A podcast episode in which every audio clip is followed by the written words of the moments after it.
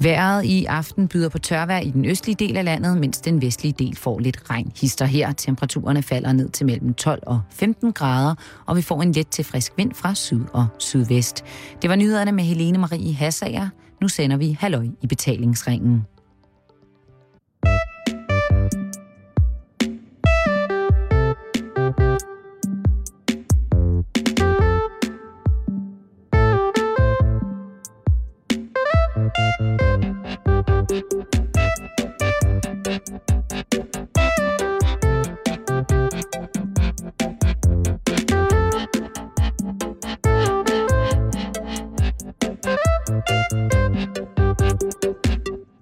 Aften og velkommen til Halløj i betalingsringen. I aften der kan du høre min samtale med den nordjyske troubadour Allan Olsen. Og det er et program med dialekt og også en holdning til livet, som er vel om noget så utraditionelt dansk, som meget kan blive. Rigtig hjertelig velkommen til. Jeg bliver simpelthen til at spørge, hvad du laver i København. Jeg øver. Det er lidt pinligt at sige det, fordi det er altså faktisk lidt snyd at øve, er vi enige om, men, øh, men vi skal ud på en trioturné her, så øh, jeg har samlet min kontrabassist og min guitarist i det her i det her mausoleum med et hotelværelse, og så har vi siddet og øvet lidt akustisk her i dag. Bare lige sådan for at mærke lidt på det. Vi starter først for alvor med at øve næste uge. Er det med din gode vilje, det bliver i København? Ja, men den ene, du ved, bor her, og han har en kone, der skal til at have børn, og så videre, ikke? Og jeg er ligeglad, hvor vi er. Jeg er generelt ligeglad, hvor jeg er. Nå. Jeg troede, jeg skulle til at stille et spørgsmål. Hvad har du med storbyer? med storbyer? Jeg holder meget af storbyer. Altså rigtig storbyer. Jeg har jo også boet i København i en periode, og det, som jeg faktisk... Det, der gjorde, at jeg flyttede herfra, var, at jeg synes, at København øh, har for mange af storbyens ulemper i forhold til antallet af fordele. Og med det mener jeg, at hvis jeg skal være en storby med stress og høje priser og arrogance og de ting, der hører til en storby, som jeg godt kan lide, er der faktisk. Travlhed. Flyt dig turist, ikke også? Vi skal videre, og det er jo det, vi kommer for at se på osv. Så skal jeg altså også kunne gå i biffen kl. 4 om morgenen, uden at det absolut skal være liderlig Lindas bryllup, eller lige går på den tid af natten i Istegade, ikke? Altså, så skal jeg kunne gå ud på hvad som helst, og jeg skal gå, fordi storbyer er beregnet til restløse mennesker. Ja. Og jeg er restløs nok til at elske at være i store byer. Jeg, jeg kan være meget nattevågen. Og så vil jeg fandme kunne gå ud og, så vil jeg kunne gå ud og spise indisk klokken 3 om natten, øh, uden jeg lige skal vide, hvor man kan snige sig hen. Altså, det kan ikke nytte noget, at køkkenerne i hovedstaden lukker klokken øh, 21.30, bare fordi de lukker klokken 21 i Herning og Grænsted. Der skal være forskel for alvor. Det, det skal være levende døgn rundt, ellers er det ikke en stor by.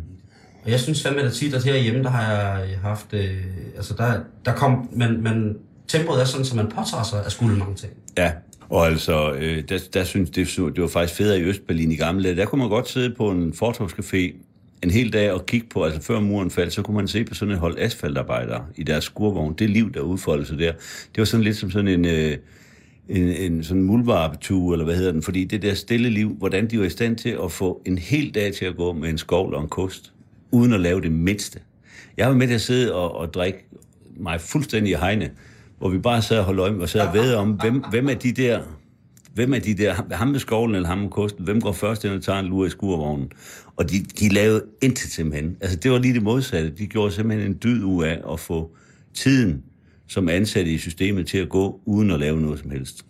Det jeg mener med det er sådan set bare, at den der underdog-ting, man, altså første gang man opdager, hvad for noget trash man egentlig kommer af, ikke også, øh, i forhold til der hvor medierne og beslutningstagerne og kongehuset bor. Ja. Og hvor langt væk, man egentlig er fra dem, ikke også? Og hvor langt væk de er fra en, så kommer der jo sådan en fornærmelse. En eller anden bluesy ting op i en. Ja. Og, altså, øh, og det kan være en stærk kraft jo. Problemet det er så, når man har fået succes, så øh, er der sgu ikke rigtig nogen... Så, så det, den der mur, man kastede bolden op af tidligere, den er pludselig blevet til en teltdue, ikke? Den rammer bare og ruller ned og ligger derhen og glor, ikke? Der er sgu ikke rigtig den samme modstand. Og det er jo, altså, det har altid været en stor kraft igennem altid. Altså det der med at føle sig i modstand, med eller uden grund i øvrigt, øh, det er jo en stor kraft at, at, at, at, at skabe ud fra. Ja, hvis man gider, ikke? hvis man ja. ikke bare giver op. Ja, ja, ja, det er rigtigt. Der er mange, der, der burde give op, som ja. fortsætter. Det har vi da hørt. Hvor du vokset op? Helt konkret? Jeg voksede op uden for Frederikshavn og i Frederikshavn. Du ved det her med øh, det øverste punkt, ikke også, som står og kigger langt af helvede til, og der er ingenting. Og så, altså, det er noget, Johnny Madsen har lært mig. Ja. At skygger er jo ikke sort-hvide, de, er jo- de er jo faktisk blå skygger. Og når man så kigger på det der længst væk, længst væk i horisonten over land, ikke, så kan man så se sådan nogle bakker, der, der er mørkeblå. Og så, og så vokse op og tænke, gud ved, hvad fanden der er på den anden side af dem, ikke? Fordi Frederikshavn ligger jo på en måde, på en underlig måde. Altså, man har en landevej, der går til Vesterhavet, små 50 kilometer. Og så er der bare et landerhav. Så har man en landevej, der går et par 40 km nord på til Skagen, og så er der bare hav. Og så har man øst på det, har man bare Sverige. Og der er også kun hav. Men sydpå, i Frederikshavn, starter den vej, der går helt til Afrika. Og den der følelse af, du ved, altså, øh, at tage ud af den der vej, ikke? Ud af byen, ikke? Og det hele den der Springsteen-ting med, altså, get a set of wheels and get out of Jersey og alt det der pis. Men det er klart, altså, vi skal jo også huske en ting, og det er jo altså, øh, og det er jo sådan et Tom Waits-univers, ikke? Altså, der er jo så det ved det, ikke også, Simone? Det må vi nok indrømme, at der foregår jo ting og sager ude i hjørnerne, som er ret spooky indimellem, og det dukker jo op indimellem i, i medierne, ikke? Altså, fordi når mennesker lever uden opsyn af medier, så kan der nogle gange opstå nogle, øh, hvad skal vi sige, nogle relationer mellem mennesker, som, som ikke bliver øh, opdaget, og som ikke bliver diskuteret, og som ikke bliver rettet ind, og så videre. Og så har man de der, og, og jeg, jeg, jeg har altid sagt, at jeg er sikker på, at der er flere dildoer i Hvide Sande øh, per husstand, end der er i på Vesterbrogade ikke? og på Istegade. Men det, de kommer selvfølgelig først frem, når, når, når patienterne ruller ned. Spørgsmålet er så, hvem i familien der får en tur med dem. Ikke? Men jeg, jeg fascineres i det hele taget af den måde, det menneskelige sind udvikler sig på i, i områder, hvor der ikke holdes ret meget øje med hinanden. Øh, øh, fordi der sker jo altså spooky ting. Ikke? Og så kommer det pludselig i medierne, og, så, og det er jo lidt, det er jo fuldstændig ligesom dengang, altså det var, det var fedt dengang, øh, man begyndte at bygge den der nordjyske motorvej mellem Frederikshavn og Aalborg, og Hirtshals og Aalborg, ikke? så skulle der pludselig bygges motorvej. Det var en del af Storbæltsforlige. Mågeren har fået et sted, de kan og sove med hovedet under vingen i fred, ikke? Uden at blive, der er altså nogle, nogle, nogle gange, der er jo tidspunkt på døgnet, de er jo kæmpestore. Det er jo faktisk gæs, men det man ikke skal glemme, det er, at de færgetræk, som var til Hirtshals og til Frederikshavn, jeg kom med nogle lastbilrækker, ikke også, som var, det var de mest blodige, livsfarlige landeveje, de der, ikke? Men det er fedt, vi har dem, ikke? Altså, jeg, jeg er jo ikke tilhænger af altså, motorvej i den forstand, men jeg elsker, de er der. Kunne man lægge et skakbræt over hele landet, så jeg kunne komme frem, ikke? Så fedt nok. Jeg har en, en, øh, en lydmand med, så han kører bilen, han, han er sådan landevejsromantiker, ikke? Kan han komme på en landevej, hvis jeg sidder halvblunder, ikke? Så ligger vi pludselig kører rundt på en landevej. Og jeg siger, og så er han jo, så er han, han er jo også en af dem, der sidder og roder med den der GPS, ikke? GPS er noget af det, jeg simpelthen satte mig for, da det kom frem. Der er en gadget, jeg ikke vil have. Jeg forbeholder mig retten til at køre forkert og læse kort og gå ind på en tankstation og sige, sig mig engang, ligger det der ikke herude af? Og når vi kører efter hans GPS, så holder vi pludselig på en mark mellem nogle køer, ikke? Jamen, den siger altså, vi skal lige ud her, ikke? Stop, hold om der og glor forruden på nogle køer. Det er også meget fedt. Jeg sad og tænkte på på et tidspunkt, hvor, hvor vi sad, og der havde bredt sig nogen tømmermænd i bilen hvor vi kørte, ikke? Og jeg sad, og du ved godt, sådan om, altså det fedeste øh, ved tømmermænd, der at køre bil, der man kan sidde og se på den film der, ikke? Der er helt gratis, lige foran en, ikke? Ude forud. Og så tænkte jeg, hvad fanden er det, der er gået galt nu i det her land, ikke? I gamle dage, der havde man sådan, du ved, man skulle kunne se fra kirke til kirke, ikke? Det var sådan noget med, at man skulle fra en kirketop, øh, en kirkebakke, der skulle du se kirken i den næste sogn og så videre. Så, så alle kunne se kirker alle steder, ikke? Og så havde man det samme med transformatortårnen. Dem, skulle man også, dem kunne man også se. Så hvad fanden er det, der er galt, ikke? Det er, at uanset hvor du kigger hen, så står der en af de der forbandede grå plastikting, så, sådan, så en af de der, man sætter på barnevogn, sådan en vindmølle og snor rundt, ikke? Der er uro over alt på grund af vindmøller, ikke? Det er et helvede simpelthen. Og det er jo fordi landmændene, de kan jo altså sælge både deres høns og alting, og så kan de få lov at stille en vindmølle op og få nogle penge, ikke? Ja. Og der er alt for meget af det lort stille det op, altså langt væk her, måske på Færøerne, der blæser vi nok hele tiden. Jeg kom til den erkendelse, at det der er galt i vores landskab, det er, at der aldrig er ro mere. Fordi der er altid vindmøller, der snor rundt et eller andet sted.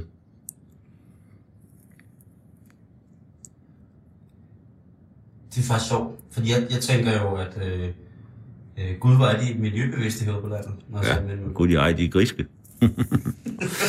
vi, altså også, det er vi jo. Altså, er jo altså... Øh, det, altså, det er jo ikke... det er meget romantisk at se på, øh, men, øh, men der er altså, der ligger der andre beslutninger bag. Altså nu skal de jo til at lave den der øh, vindmøllepark op i, øh, i det mest utrolige naturområde deroppe øh, omkring Hanstholm, Hirs, øh, hvad hedder det, Hanstholm, Tisted deroppe, de der, hvor de skal lave sådan nogen, der fandme går helt op til Mars næsten, ikke? Kæmpe møller. Og som, som øh, der har man bare lige fældet sådan et, øh, jeg ved ikke om det var 400.000 træer eller et eller andet vanvittigt, ikke? Jeg forstår ikke, de ikke stille lort ud i vandet. Men, men altså, har du været i Lille Strand? Ved Lille Strand? Ja, altså op ved Bulbjerg. Jeg har været i Glædesby i Bulbjerg. Har du været i Glædesby? Jeg ja. synger om Glædesby, fordi, simpelthen fordi den findes. Jeg tænkte, det er fedt at synge Glædesby, og jeg har aldrig set mere sure mennesker, end da jeg kørte ind i byen. Det var Jammerbugten. Det er et fedt ja. område. Altså, der er jo en uforanderlighed, det, og, og også, det forandrer sig hele tiden, ikke? Altså, men der er jo den der kraft, ikke? Altså, det er jo helt banalt. Altså, det, det kan ikke være anderledes. Altså, der er jo noget med at ankomme til steder, ikke? Og altså, hvis man ankommer, øh, det kan godt være Glit Møller, eller det kan være til Bulbjerg, eller et andet sted, eller op til Rubjerg Knude Fyr, eller et eller andet, ikke? Og, og, og ser det der hav, ikke? Altså, det som Johnny Madsen kalder motorvejen til England, ikke? Ja. Og han er jo vokset op ved den, ikke? Ved høfte 57 i Typerøn. Og når du kommer ud i Typerøn, du er jo ikke i Danmark mere. Det er jo det fede ved det. Det, det er det, jeg synes er så fedt ved det her lille land. Det er, det er et kæmpe land, faktisk. Faktisk så er der meget længere. Altså, jeg mener, hvis du... Altså, øh, når der er stor forskel på sprog, så er der også stor forskel på alt muligt andet i mennesker. Ja. Øh, på, godt, på, på godt og ondt, ikke? Og hvis du rejser herfra... Heldigvis hvis du nu fylder en bus med, med, med indfødte københavner, og så kører op til Typerøn og lukker dem ud, og så, eller til Akker, og lader dem forsøge at snakke med folk derop, de fatter jo ikke en bjælle. Og altså, hvis du kører fra New York til New Orleans øh, 3-4.000 kilometer, så kan du stadigvæk forstå, så kan folk stadigvæk forstå hinanden. Ikke? Men, ja. men sprogforskellen er jo enorm, og det er øh, forskellen jo altså i alt andet også så i mennesker. Ikke? Og det, jeg synes jo, Danmark er et kæmpe land ikke? på den måde.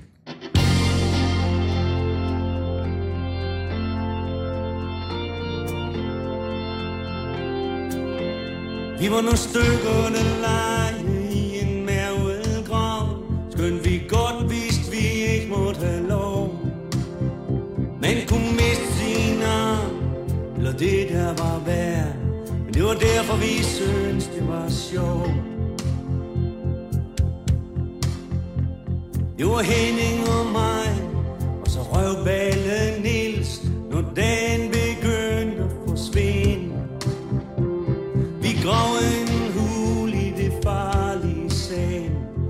sad vi og røg Cecil derhen. Sad lige så stille, mens natten den kom. Skønt vi dårlige synes, vi kunne vente. Og Niels han fortalte, han snart var en rigtig mand. Spændt op, så vi kunne se, hvad han mente. Man kunne læse en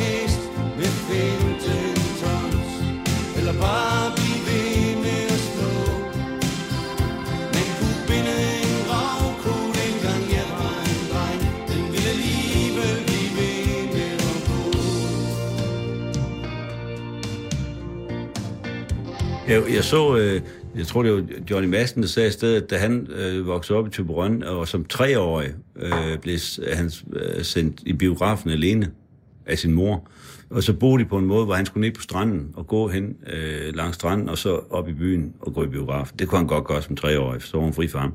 Altså, som han siger, det eneste, hun sagde, det var, pas nu på ikke at falde i havet. Der var ikke andre advarsler, fordi der var ikke noget, der var farligt. Og altså generelt så, øh, og det er, jo, det er jo fuldstændig underligt at tænke på, altså at... Øh, jeg voksede op i en tid, hvor, hvor ingenting blev betragtet som farligt. Det, det var ikke farligt at ryge. Det har man ikke opfundet endnu. Kvinder sad og talidomidpiller for at tage, mens de var højgravide og fødte børn uden arme og ben, ikke? mens de sad og hæklede trøjer uden ærmer. Og der var speedifærpillerne. Ja, ja, ja, ja, ja, der var, ja. Og, og så var der altså øh, folkcykel uden cykelhjelm, hvor vi drak af flasken, ikke? Og som du lige nævnte, altså 2 CV øh, til Sydfrankrig, ikke? Altså de der gamle folkevognsbobler, folk kørte på ferie i. Syv børn på bagsædet uden seler, og så mor og far afsted. Og det var først, når de kom ned syd for Hannover, at, at der var de der trekantede klapvinduer i biler. Og, og mor og far storrøg Cecil på forsædet, ikke? Man kunne ikke se en hånd for sig. Og når når ned syd for Hannover, så linde far måske lidt på vinduesklappen, ikke? Og hvis der var noget pis på bagsædet, så sad mor, Så sad mor altså med, med sit usynlige regnskab og holdt øje med, hvem skal have flest lusinger, når vi kommer ud på den næste resteplads, ikke? Fordi ham der, der giver flest lammer, han skal have tre, og hende, der fik dem, hun skal have to, så er der regnskab. Og altså, du ved, hele den der fuldstændig politiske ukorrekthed, som man lever i, ikke? Og, og altså, øh, hvor, hvor, altså, du ved, øh, der, altså, så, der var ikke noget, der var ikke noget, bange, noget bange for, vel? Fordi, og det er der jo ikke. Altså, det kan jo ikke nytte noget. Sådan kan man ikke leve livet. Og nu er vi så kommet til at leve i sådan en nypuritansk tid, hvor, hvor vi overtager sådan en eller anden amerikansk, øh, øh du ved, øh, filisimoral. Fordi de, alle de store spørgsmål, vores religionstilhørsforhold, øh, vores kønsroller, vores historiesyn, alt har vi, det er for besværligt have med at gøre, ikke? Fordi vi lever i sådan en hit med dansk kultur, eller fanden det hedder, ikke? Og altså, det vil sige, så er det meget lettere at tage sådan nogle små ting til sig. Hvor må man ryge? Vil, må man have sin hund med ind til bageren? Må man have sin kanin med ind til bageren, ikke også? Små forbud, helt, hvor der var sukker i maden, ikke også? Alt det der pis, som er sådan småtteri, fordi det er meget lettere at beskæftige sig med. Må man amme på en café, ikke? Hele det der, ikke også, ja. øh, som optager os lige for tiden, det er sådan noget øh, feel good moral fordi det er skide let lige at, at forholde sig til, hvad der er rigtigt og forkert. Og det mærkelige, det er, at vi, vi er jo som øh, danskere, er som folk et underligt, øh, vi er jo et underligt folk på den måde, altså at vi indordner os under det. Det er fuldstændig utænkeligt. Nu sad vi og spiste på en restaurant i aftes hernede på en indtil restaurant. Vi sagde, nu kunne det fedt lige at ryge, ikke også? Så skal vi ud, ikke? Tænk sig, hvis man bare tændte sin smøg. Det ville jo være fuldstændig utænkeligt i dag, ikke også? Altså, folk vil besvime. Ja. Jo, øh, Johnny fortalte mig, han har lige været i, øh, i, i, øh, nede i syd, nede i Spanien et eller andet sted. Og han har fået sådan en e-cigaret. Så en, der ved, der kommer damp ud af sådan en elektrisk cigaret. Han har endda købt en 20 styks, for, for at være helt sikker. Fordi han er jo rygegal, den mand, ikke? Det skal man altså holde sig fra, at sige Ja, men altså, så han fået sådan en, og så tænder han den i flyveren. Og så kommer stewardessen hen og beder ham om at slukke den, fordi han udviser rygeadfærd. Der var han lige ved at lave en test, tror jeg ikke. Han udviser rygeadfærd. Aha, det må man altså ikke. Og altså, jeg mener. Kastrup Lufthavn, 110.000 kvadratmeter under, under tag, der havde man den der rygeboks på 3 kvadratmeter. Ja. På den der M-head. Den nedlagde man. Under hvilket påskud? Altså, og det er jo ren og skær signal, ikke også? Vi skal sende signal om alle mulige pis, som bare er tomt, ikke? Det, det er jo fandme lige før, at folk de kan sidde og kigge, hvis man sidder og spiser. Altså, så kan de sidde og kigge på mig og tænke, der sidder en tyk koreaner. Ja, Han spiser masser af sovs. ja, Så vil de sig over og sige, tror du ikke, du skulle spare lidt på sovsen? ja. Jeg vil være den første til at lave en voldsom scene, ikke? Ja, så skulle vi sige, det behøver jeg ikke, for jeg ryger nemlig. Som min morfar altid sagde til mig, Simon, der er kun én ting her i livet, der er rigtig sikkert. Det er, at lige omkring 100% af os, Ja. vi dør på det. Ja, det gør vi. Det gør vi, og vi kører i et ekspresstog med 400 km i timen mod en klippevæg, og, der, og den tunnel, der er, man kan se det hen, den er bare tegnet på vægen, ligesom tegnefilm. Ja. Og vi tager det helt roligt. Vi tager det fuldt, og det er jo det mest, det er utroligt, der ikke er total panik over, over, at man skal dø. Det er jo en frygtelig skæbne, ikke? Jeg, faktisk så sad Havsgaard og mig på tiden og snakkede om, det kunne egentlig være fedt, hvis livet det, det kørte omvendt, ikke? Så man startede med at være et gammelt surt røvhul, og så blev man yngre og yngre, så, så, så når man havde livserfaring, så skulle man til i gang med det første petting og den slags, det ville være fedt. Det ville være rigtig fedt, ikke? Ja. Og så snakker vi om, hvis man skulle lave det på film, ikke? Altså, man skal forestille sig en, en, en trist kirkegård, hvor jorden den begynder at bevæge sig. Altså, så, hvis alting går om, ikke, så kommer der en gammel, sur mand i, i ligeklæder op af jorden og ryster jorden lidt af sig. Og så, står han, så får han det faktisk lidt bedre. Og bliver lidt yngre, ikke også? Og bliver mere og mere rank. Og bliver yngre og yngre. Og til sidst, så, øh, så ser man ham, hvordan han har mødt Og sin han har elsker. Han har hele sin livserfaring med sig. Det er det eneste, han har med sig. ja, ja. Og det fede, det er, altså, man kan forestille sig, når, når han så øh, har mødt sin udkårende, og de er færdige med den seksuelle akt, for eksempel, hvordan, hvordan de ligger slapt oven på hinanden, men så rejser de sig. Og hans slem rejser sig, og hun bliver lysten i ham. Og, man, og, og vi kom helt ned i tallet, forestil sig lige, man ser sådan en lille trist øh, pik, der hænger og slasker der, ikke også? Og så rejser han sig pludselig og suger det der til sig, den er kommet af med. Kæmpe. Og så til, ja, og til allersidst, der bliver ungen stoppet ind i mor, ikke også? Så, så står the end, ikke? Det var da fedt. Men altså, det er sjovt nok, fordi øh, det, er jo, det er jo også rigtigt, som Niels, som vi snakker om, det her med, at øh, øh, du ved, altså, Havsgaard er egentlig holdt op med at ryge, og begyndte så igen øh, for nogle år siden, fordi som man siger, altså, man skal også gøre lidt for ikke at blive et surt gammelt røvhul, ikke? Altså, man skulle nødt blive 80, 90, 100, og så være pisse sur. Og det er bedre at så tage noget af- den dårlige ende, ikke? Også lad få skåre noget af det fra, ikke? Øh, så, så, så det er fedt at være her, ikke? Frem for at være sur et eller andet sted. Altså, jeg mener jo, det, det bedste, man kan gøre, det er faktisk at sige, okay, omkring 70-årsalderen, der konverterer man til katolicismen, og så flytter man ned i en landsby op i bjergene og smider lidt penge øh, til Sterinlys øh, i, i deres lille lokale landsbykirke. Og når man så begynder at savle og, og vrøvle, ikke, så, så kommer de med, med brød og vin til en, ikke, fordi man har været flægt ved kirken. Det tror jeg er måden at gøre det på. Er det sådan, vi kommer? Ja, det tror jeg. Det tror jeg, det er sådan et eller andet retning. Fordi så kan man altså, så kan man give den gas nu, ikke? Og så øh, i den anden ende, så kan man sige, okay, nu er det ikke fedt længere, og man er heller ikke fed for andre. Så tøffer man bare ned og, og sørger for at forkæle det lokale kirke lidt med lidt Kan der maling. ikke et eller andet øh, statsligt tilskud i, at hvis man af staten bliver bedømt, som nu skal du holde op, ja. så kan man få et tilskud til at... at Til at emigrere. Ja, det kunne man også godt forestille sig. Altså, man eller- søge om det. Ja, fordi nu var det inde omkring det der messecenter i Herning. Der er jo noget kinky over, over katolske sterinlys. Det ved vi jo godt. Altså, de er jo... De er jo altså, det er nogle, det er nogle smirrende ting, og altså, de findes også i nogle butikker, ved jeg, altså i, jeg kan ikke huske, om det er i Brande eller Give, man har landets største øh, butik, men det var der, hvor der var en dame, der har den største øh, fetish SM-butik i landet. Hun, øh, en, hun, hun havde bygget sådan en dildo, som var, som var 12 meter høj, uden for sin butik. Og det var, og det var byens, byens stør, højeste bygning. Den blev hun fandme bedt om at pille ned igen. Jeg ved ikke, hvordan det gik. Altså, det var en rigtig fed sag. Men en anden ting, der er sjov, Simon, det er jo altså, du ved, det er også det her med erhvervslivet, der går ned. Og der har jeg jo bemærket en ting, når jeg så øh, er hjemme og besøger mine forældre og så videre, der bor fuldstændig i det hus, hvor jeg voksede op, ikke? og det kan ikke blive federe. Det er, det er virkelig to dieselmaskiner, ikke? De sidder, jeg ved, når vi sidder her og snakker, jeg ved ikke, hvad fanden er klokken, hvis jeg kigger over på rådhuset derovre, ja, den er nok 6 eller et eller andet til aften. Jeg ved lige, hvor min mor og far sidder lige nu. Og jeg kan godt sige det her, fordi de ved ikke, Radio 24 er opfundet. De sidder ved køkkenbordet. Der, det der lille klapbord i vores køkken, i min barndomskøkken, som er indrettet på en måde, så man kan ikke sidde ansigt til ansigt. Man er nødt til at sidde med siden til Side til hinanden side. og kigge lige ud af vinduet. Det er rigtig fedt, faktisk. Ja. Fordi det kan godt blive for intimiderende, når man er sammen i 60 år og sidder og glo på hinanden. Men altså, når jeg kommer op til dem, ikke, så, så kører jeg sådan lidt rundt i, i, i, i oplandet. Og der kan jeg så se, at for eksempel ved Hørmested og ved Tolne, og også i Hundelev og Nielsborg og, og flere, der er altså et erhverv, som skyder op rundt om, og det er de her kondemnerede huse, som, som Låsby Svendsen, han har, hvor der hænger sådan et rødt øh, open-skilt og blinker. Ja. Deres, har du ikke set dem Jo, mange det steder? har- det Dem må du have set mange af fra den afskab. Ja. Og gardinerne er altid rullet ned, og man tænker på, så sidder de der kvinder derinde og filer negl i mørke. Og så holder der, og så tænker de kører i så mange biler uden plader. Ja, det er, det er mærkeligt. Ikke? altså, det ligner udenbart ikke landbrugsejendom, men der holder landbrugsmaskiner. Der holder landbrugsmaskinen udenfor, traktor, og, som stadig er varme. Ja, lige præcis, Ja. ikke? Og som man kører tænker, igen, øh, hold da kæft, hvad er det? Har vi Ja. også en autoværksted der? Ja. Men det er ret flippet faktisk, fordi det er jo altså... Øh, altså, der, der, var, der, folk må snige sig over markerne om natten, fordi man skal jo ikke se, blive set... Det er jo så det der ved at bo i sådan et tyndbefolket område deroppe, ikke? Der, man skal jo ikke blive set bank på den dør der, før så er man hår, hårkallen eller et eller andet vel. Men, altså, men de må jo kunne leve af det, altså det må jo gå fint nok. Men man kan blive bange for det der med, at i alt det der, man skal passe på, alt det, man ikke skal gøre, specielt alt det, man ikke skal gøre. Og jeg kan da også mærke det selv, at øh, jo ældre man bliver, så hænger man sig mere i, hvad folk siger, man skal passe på med. Ja. Er det ikke bare noget, er det noget pis? Jo, altså det er jo, det, det skal man ikke gøre. Altså fordi det, øh, der, er, der er jo meget af det der, ikke også? Altså, øh, jeg synes ligesom, altså for mig at se, der er der altså før og efter Basic Rollers. Basic Rollers var et poporkester, som kom frem i starten af 70'erne. Det var sådan det første, men du ved, altså pludselig så gik øh, ens øh, søstre rundt i, i grimme terne bukser, stump under knæene og plateausko og, og med tysker frisyr, ikke? Og altså, øh, altså en Bundesliga.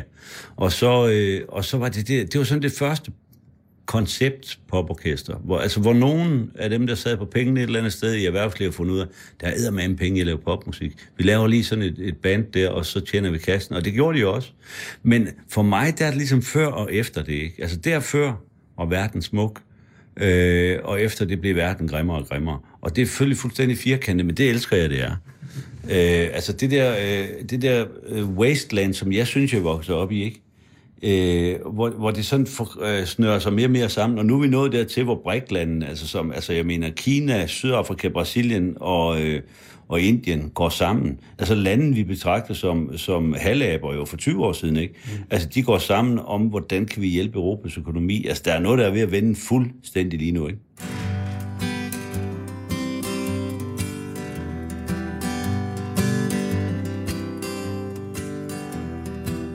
Go on kom herhen til sengen. Kom hen og læg dig lidt. Jeg er ikke mere fuld, end jeg er vågen endnu. Jeg er højst en bitte smule træt. Jeg kom kone, lad os tænke os tilbage. Til dengang jeg samlede dig op. Skisbakken, angst, jeg nu skisbak folk. Hun havde så svært ved at slippe. En gammel han solgte brækketter. Du blev tosset, når han græmse på dig. Mor gik til byen, hvor hun vaskede for folk. Hun vaskede også for mig. For ser du, vi lå jo i herning i min tid som sergeant. Der var en, der hun som med far. Vi graver og graver, og vi graver igen. Det var hernede, vi lærte at forsvare. Det var hernede, vi lærte at forsvare.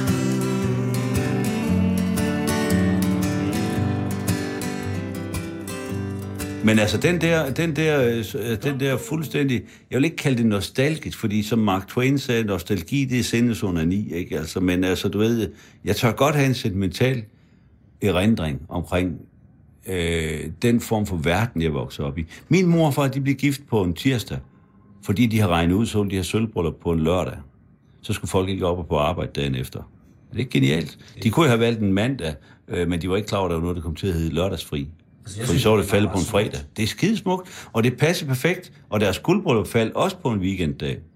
Derudover, så kunne man godt finde på, i de der kvarterer, hvor jeg voksede op, du ved, og gifte sig gadevis. Fordi øh, hvis nu alle bliver gift, er der nogen, der skal giftes? Fedt, skal vi så ikke blive gift den der tirsdag den 15. januar, eller 15. maj? Fordi øh, så kan vi nemlig nå at få alt svineriet væk, inden vi skal på arbejde om morgenen. Altså nu om dagen kører studenterne rundt i tre måneder i hestevogn med deres åndssvage hatte og, ah, og botthorn og dytter. Vi studenter, jamen fuck af, hvad rager det også, vi skal bare fremad, ikke? Ja. Og altså tre måneder, det, altså, eller i hvert fald tre uger kører de rundt, ikke?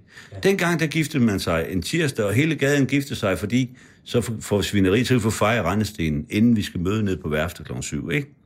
Og det fede, det er jo så, at når jeg så kommer hjem til et guldbryllup, jeg ved ikke, er det 40 år eller et eller andet? Man burde jo, altså, Guldbryllup er 50 år. er det 50 år? Altså, jeg mener, altså, med de rater, vi har nu, der burde man jo holde kårbryllup for fire uger, ikke? Fordi det holder ikke alligevel. Men, øh, og så, så når man så kommer hjem nu til sådan et øh, guldbryllup, ikke? Det fede, det er, at så ved jeg, at når vi når igen hjemme med de gamle, ikke? Vi går når igen forretten og en tale og hovedretten og to taler, så ved jeg, at så bliver der en lille pause, hvor man kan snige tur og tage den gamle cykel og køre lidt ned ad gaden. Og så alle gutterne fra den gang hjemme, for deres forældre blev jo også gift for 40 år siden, eller 50 år siden på den her dag. Så hænger man ned på gadehjørnet på, på de gamle, den gamle cykel og stå, hænger og glor på hinanden, som om ingenting var sket. Man har ikke set hinanden måske i 30 år. Og så fører man sådan en eller anden samtale, så nå, hvad så? Ja. Og du ved, det er skide fedt. Altså det der med uforanderligheden, ikke?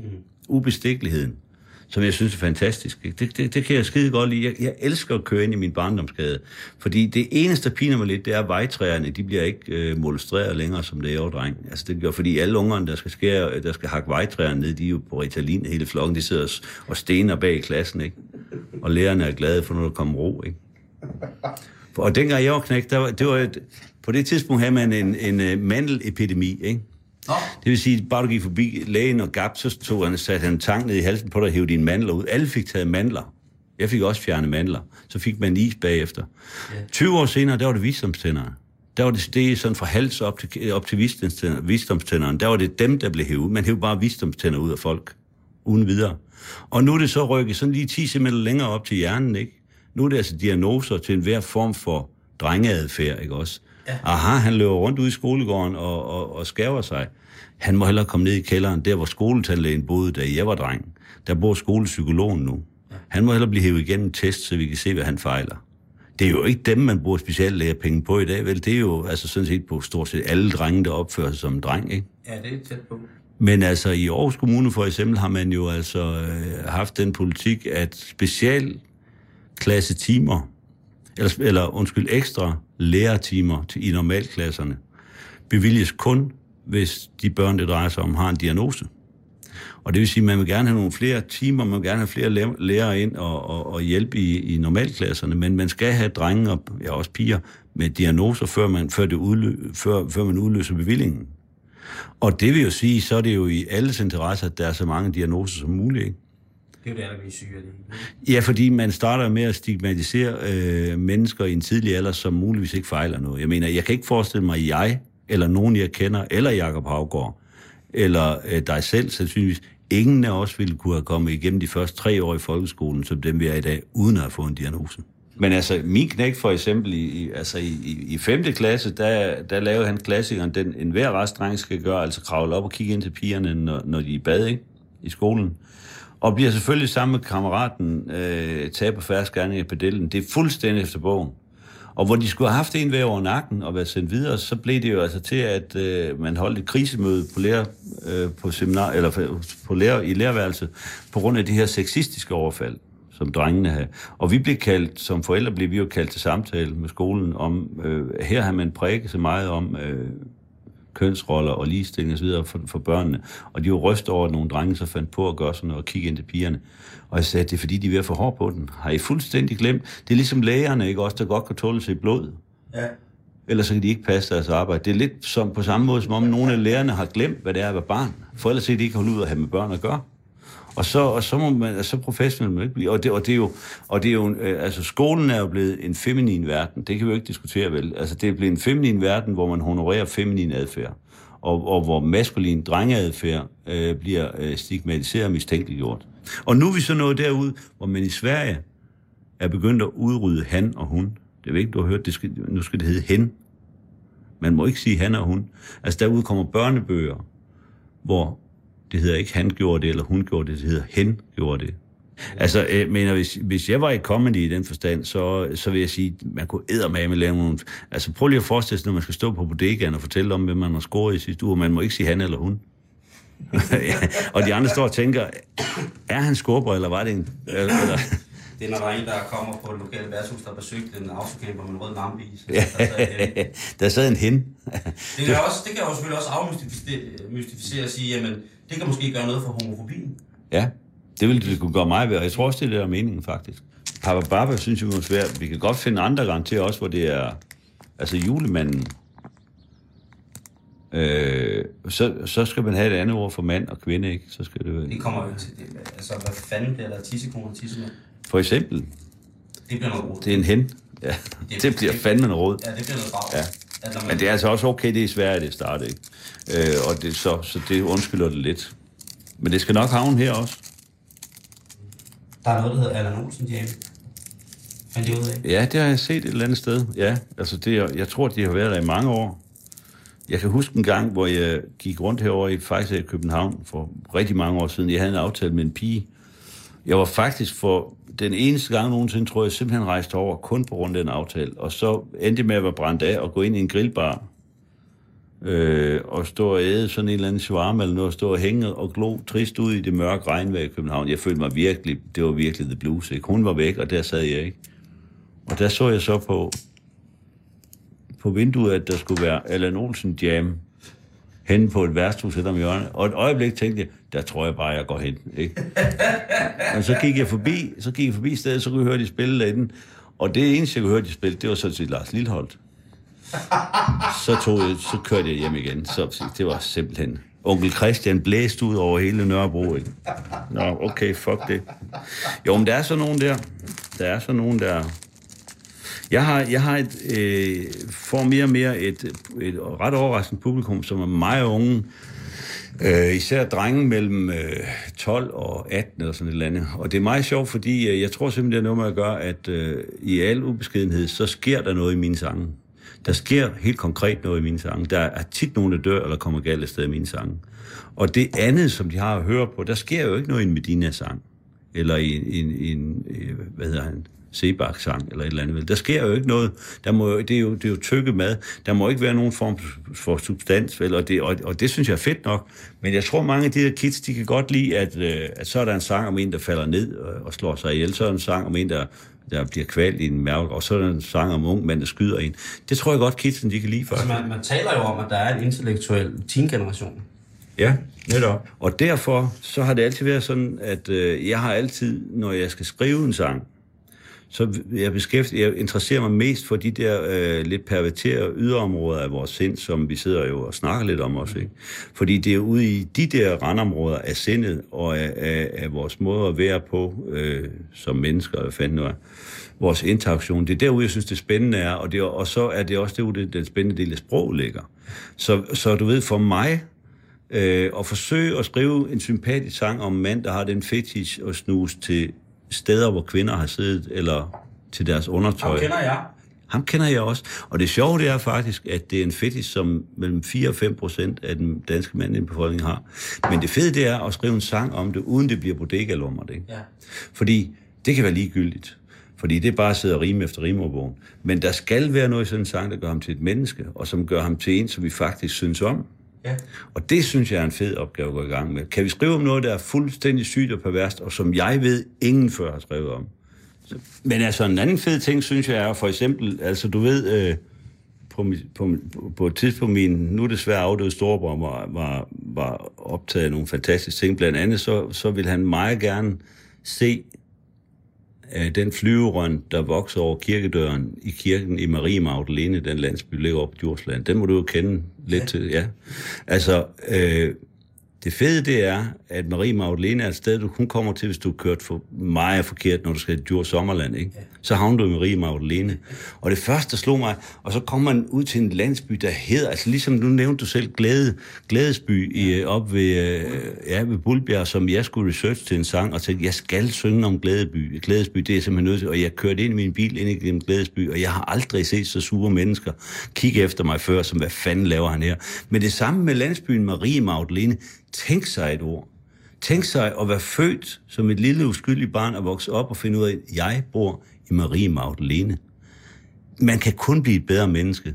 Altså, og som jeg også skrev her på min hjemmeside, ikke? Altså, hvis, du, hvis du vokser op i Marie Magdalene, så er det måske den lille konkrete ting, der gør, at du tøver et øjeblik, hvis du står med et morvåben i hånden over for et andet menneske. Ja.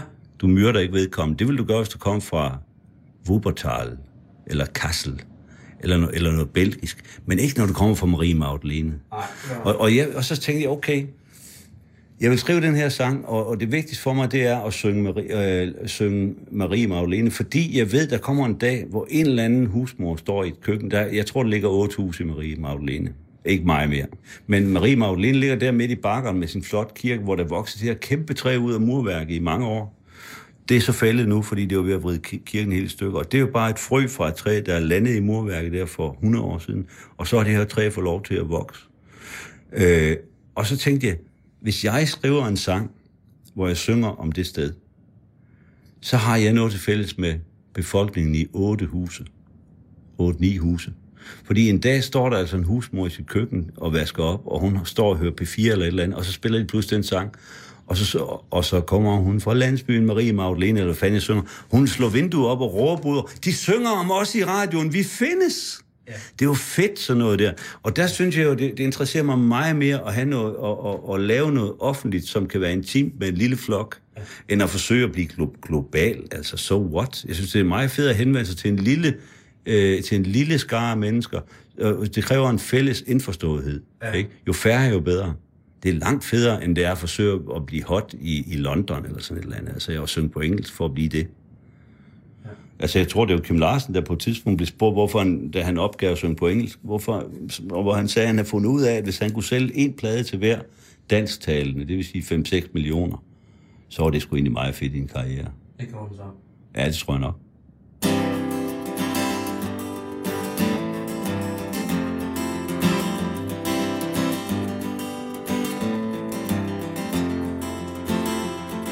Hold op med at skabe, dig, siger far til søn. Hvad fanden er meningen, knægt? Jeg var byens bedste bokser, inden du blev født, så tag lige og vis lidt respekt.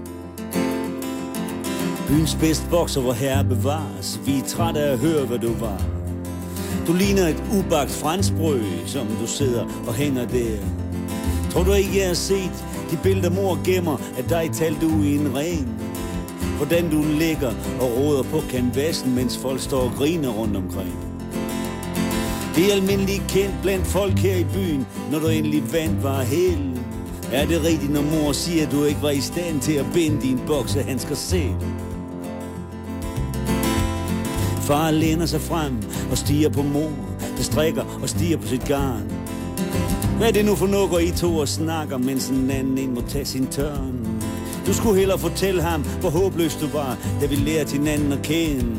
Når du skulle flå en fisk, skulle du først ud og brække dig til det, hvad hans mor var for en. Og gud, når jeg tænker på, hvad jeg kunne have fået af gode patter og faster og kø.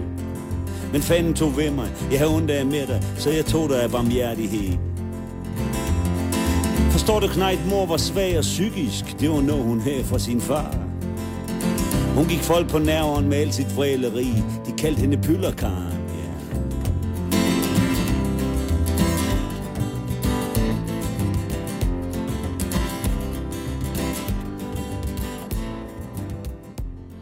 Jamen altså nu, jeg spiller jo så ikke på rigtig værtshus, men værtshuslignende steder i hvert fald, som, øh, altså det er et eller andet med, øh, jamen det er jo sådan helt banalt, den der intimitet, og, og det der med, at du kan se den sidste mand i øjnene, fordi det jeg laver er i og for sig en undskyldning for, at jeg ikke kunne spille og synge. Sådan startede det nok egentlig, altså jeg skulle snakke mig fra det, ikke?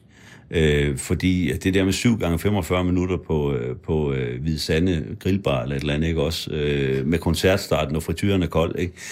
Øh, Altså, de der ting, der, kan det altså ikke, der kunne det ikke nytte noget i gamle dage, man sad og spillede og sang og sådan noget. Det gad de. Men hvis man kunne fange dem med en eller anden vending, ikke også, og holde fast i et øjeblik, ikke, så, så og, og, og, det er jo sådan en form, som, som jeg så har holdt fast i, ikke, som jeg synes er pissefed, og, og, og som jeg som jo går mig på netop at komme ud til kanten, som vi snakker om tidligere. Ikke? Ja. Altså, jeg, jeg snakkede med Tom Christensen, racerkøren på et tidspunkt, som sagde, at når du kører den her racerbil i Le Mans, så skal du altid ligge det sted, i din ydeevne, hvor du egentlig synes, nu gør jeg noget uforsvarligt. Nu gør jeg hele tiden. I det øjeblik, du tænker, ah, nu må jeg hellere lige slippe pedalen en lille smule, så bliver du nummer 47. Den, der vinder, det er den, der er parat til at ligge og yde ude på kanten, ikke? Og, altså, øh, og, og, det, og det er det samme i det, altså uden at man dør af det her, jeg laver ikke, men man kan jo for eksempel miste sit levebrød, hvis man ikke gør det ordentligt. Men altså, det her med, at du sidder på scenen, og det har du prøvet masser af gange sikkert, du er på scenen, og man får jo en, en, en skærpelse, øh, der er helt vanvittig. Man er jo aldrig hurtigere, end når man står der, fordi man er egentlig i panik. Man er egentlig et byttedyr for en masse rovdyr, ikke? Og hvad finder man? Og man finder på ting, og man siger ting, som... Jeg synes, det er meget sjældent, man ryger over grænsen for, hvad man kan tillade sig. Jeg synes, man, øh, jeg synes, man får en eller anden forærende, en eller anden øh, lynhurtig vurderingsevne af, hvad kan jeg sige lige nu? Og, og, og, og de der ting, man siger mellem nogen, det er noget, der opstår. Det kan du ikke sidde hjemme og forberede. Nej. Virker slet ikke. Den skal tages lige der, ikke også? Øh, og, og så kan man bruge den nogle aftener og udbygge den lidt til at blive en eller anden syg historie på 20 minutter, og så dropper man den igen, fordi man gider ikke gentage det. Men den der, og det, og det er sådan, det er, det er jo værtshusmusik i princippet, Ja. ikke? Det er, og det er jo, det er jo sådan dør-til-dør guerilla krig, ikke? Som jeg synes er langt federe, end det er at stå i en stor koncertsal, mens trommeslageren er ved at holde trommeprøve, altså. Det kan jeg slet ikke holde ud. Men det er godt, at øh, du gør det. Ja, ja. Jeg kan heller ikke, jeg kan ikke bruges til andet overhovedet. Jeg har jo sange, som jeg har siddet og arbejdet på, altså fordi nu skulle jeg skrive den perfekte, altså the song.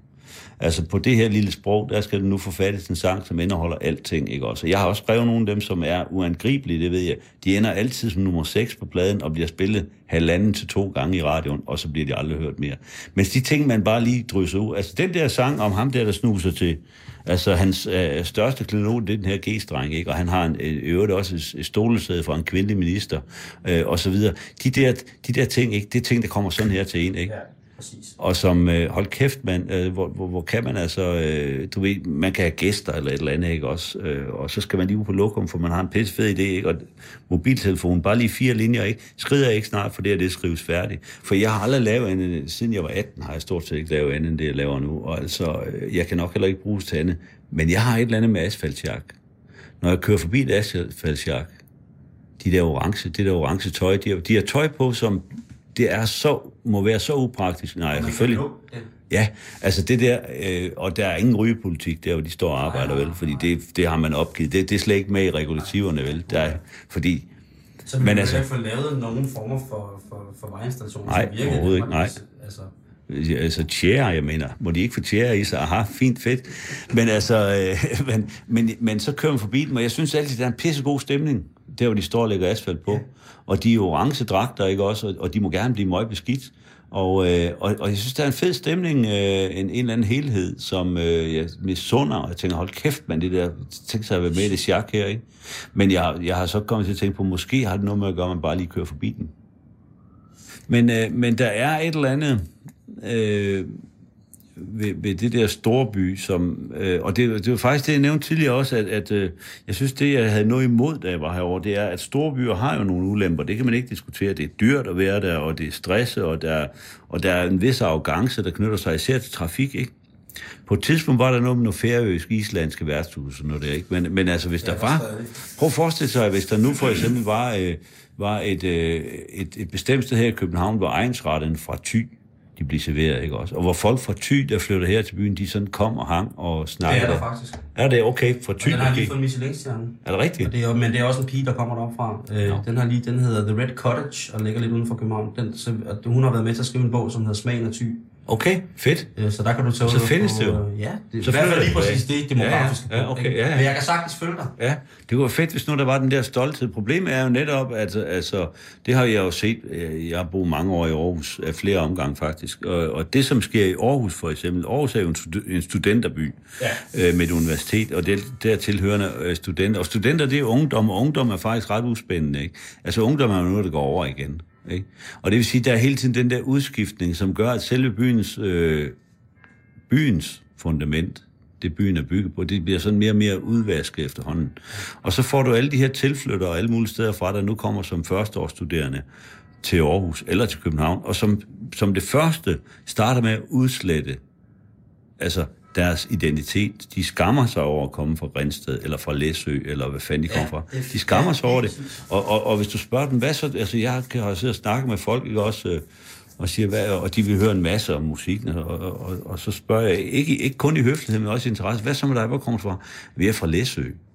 Fedt, er du fra Læsø? Hvad laver Jamen, jeg er hummerpakker.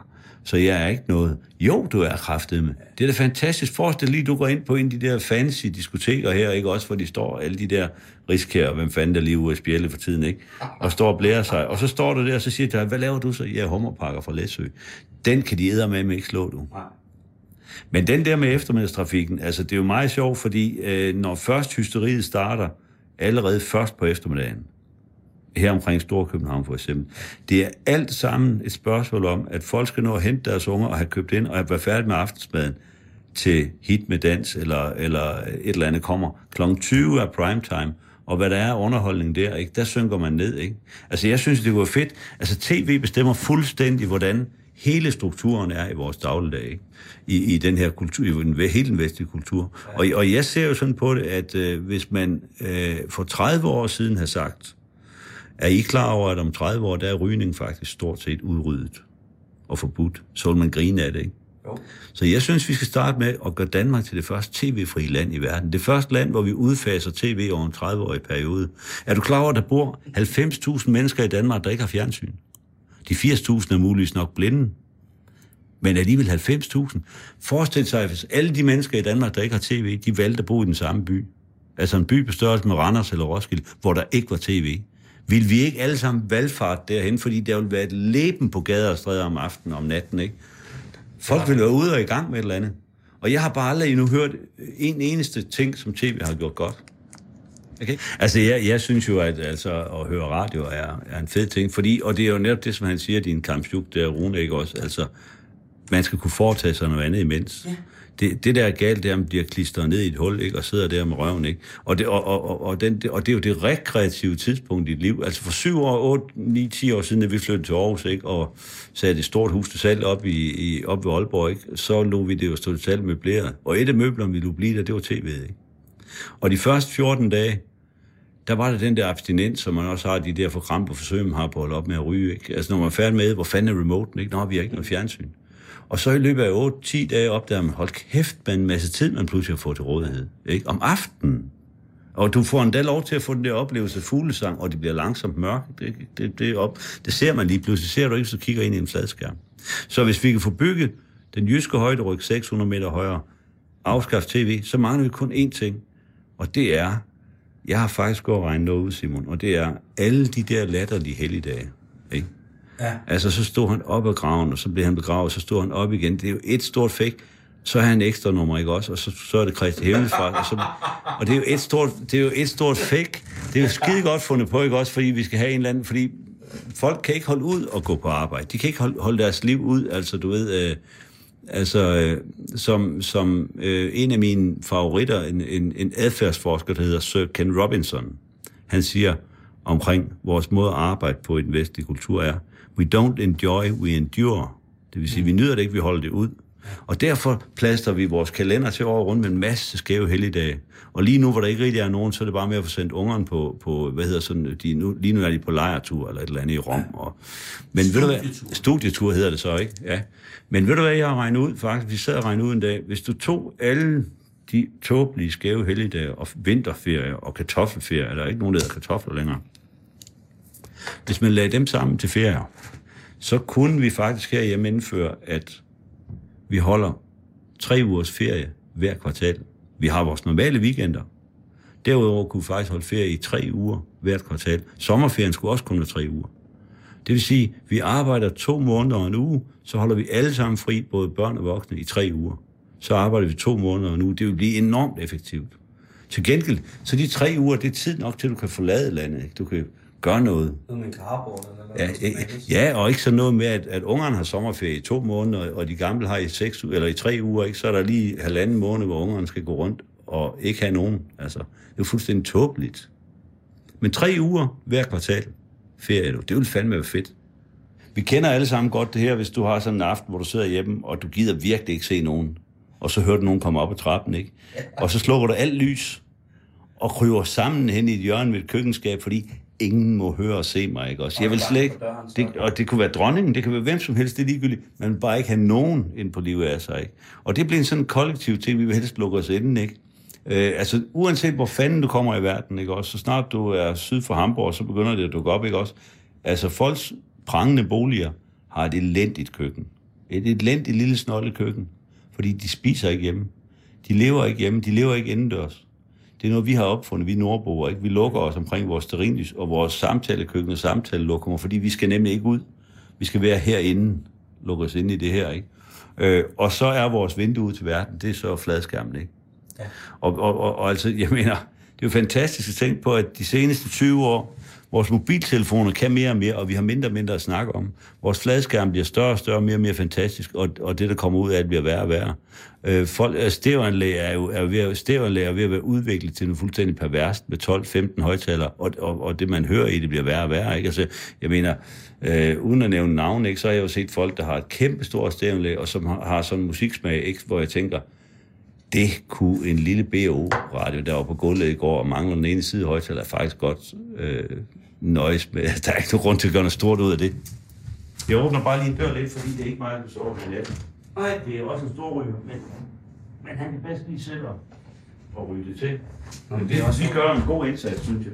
Jamen, det, det øh, Men tak, fordi du var med der. Ja, men øh, Det var mega fedt. du så det. Det var mega fedt. Det synes jeg. Tak det skal var du have. mega fedt. Det var mega fedt.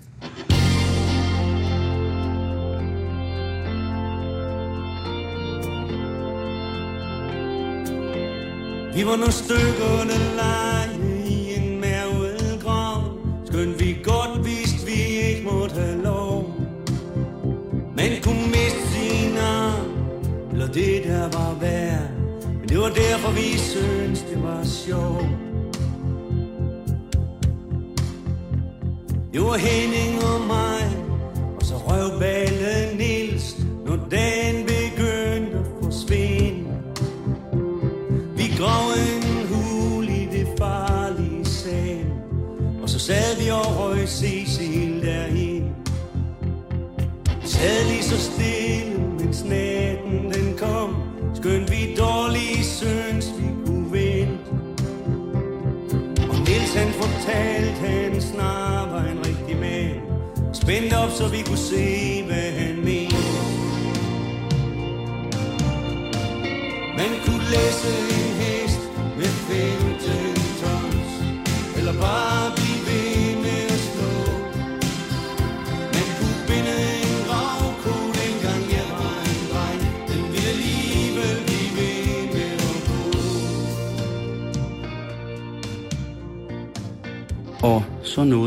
også slutningen på den her Tour de Nordjylland med Allan Olsen. Nu skal du blive hængende her på den dejlige kanal og modtage en velsignelse for det, som den gængse pøbel får lov til at betegne som Radio 24-7-nyhederne. Vi høres allernådigst ved igen i morgen, samme tid, og selvfølgelig her på kanalen. Ha' en fortsat rigtig, rigtig god aften, og spis så lige lidt godt, imens du lytter til nyhederne. Tak for i aften.